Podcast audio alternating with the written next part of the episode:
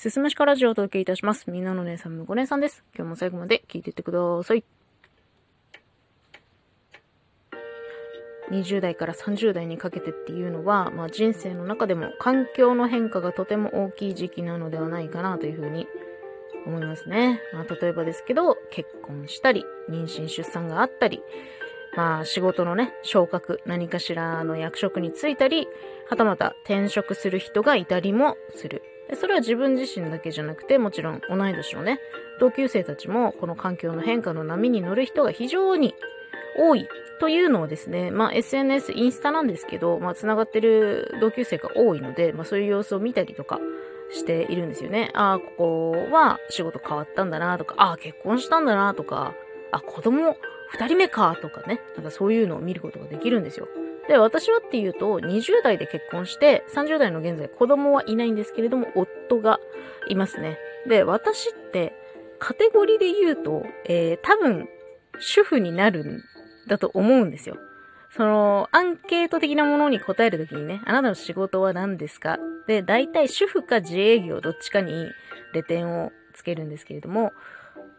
主婦って名乗るのには少し抵抗があるというか、主婦って名乗っていいのかなっていう疑問があるんだよね。っていうのも、私主婦っぽいこと何にもしてないから。っていう話を今日したいんだけど、この話するのはですね、もう本当に恥ずべき話だと思っていますので、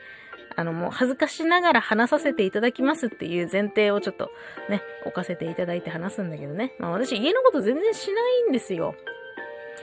仕事はしてますね。仕事はしてるんですけど、とはいえ、夫と二人の居酒屋で、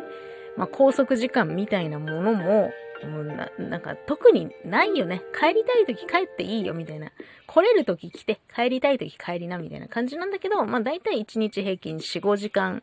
働いています。まあ決して長くはないよね。で、規則が全くありません。うん。もうゆるゆるね。で、まあ、仕事はしてるんだけど、私1日の半分をですね、寝て過ごしてるんだよね。睡眠時間が10時間から12時間ぐらいあるから。で、寝て起きて、仕事して、で、残りの時間は自分のやりたいことをやる時間に当てて、1日を終えていると。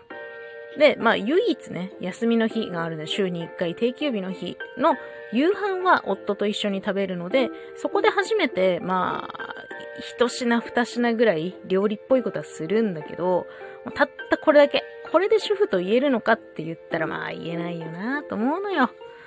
でさ、今そのジレンマみたいのがすごいね、ちょっとしんどくなってますよ、本当に。SNS 見てるとさ、なんかみんな素敵な食卓の写真を載せていてね。でまあ、リプランで献立の情報交換をしてたりするの。私はその輪に入れない。なんなら主婦って名乗っれないし、何もできないし、起きて、動いて、寝るっていう、この一日のサイクルを保つのが、私なりに精一杯なんですよ。本当に。だから平均的な30代女性の生活では多分ないなっていうふうに思っているの。じゃ家のこと誰がやってるのっていうのは、もうその、一緒に住んで母がやってくれてる洗濯とかね。なんかそういうこと。まあ、茶碗ぐらいは洗いますけど、もう本当にそれぐらいなのよ。ね。で、まあその、平均的な30代女性の生活ではないなっていうふうに思った時に、ああ、私普通じゃないのか、とかって思っちゃうわけさ。それをこう考え込んでいくと、これ社会不適合者ってやつなのではって思っちゃう私、社会不適合者なの？シャフなの？って思ったら、めちゃめちゃ胸が苦しくなってくるんだよね。じゃあ、その平均的な30代の女性なりに生活してみたらどうかと。努力して早く起きてね、家事やなんやかんやしてみたらどうだいって問われれば、もうそれにはもう私にとってはすごくエネルギーを使うことになるんですよ。もう本当にグロッキーになりながら早く起きなきゃいけないでしょ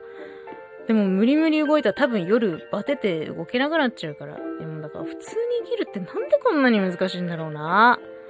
たまにさ、なんか SNS でキラキラしてる友達見るの辛いって声をね、見たりとかするんですけど、今ちょっとそれわかる。なんかね、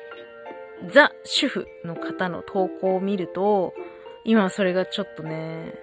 辛いです。はい。でも、社会不適合者なのかもしれないな多分な。仕事はしてるけどなとかっていろいろ思った先に、でも生きてるじゃんみたいな 最低ライン保ってるじゃんみたいなところで、まあ、自分を落ち着かせてたりするよね。本当に普通に生きるっていうのは難しいなってつくづく思っております。今日はそんなお話でした。最後まで聞いていただいてありがとうございます。また次回もよろしくお願いします。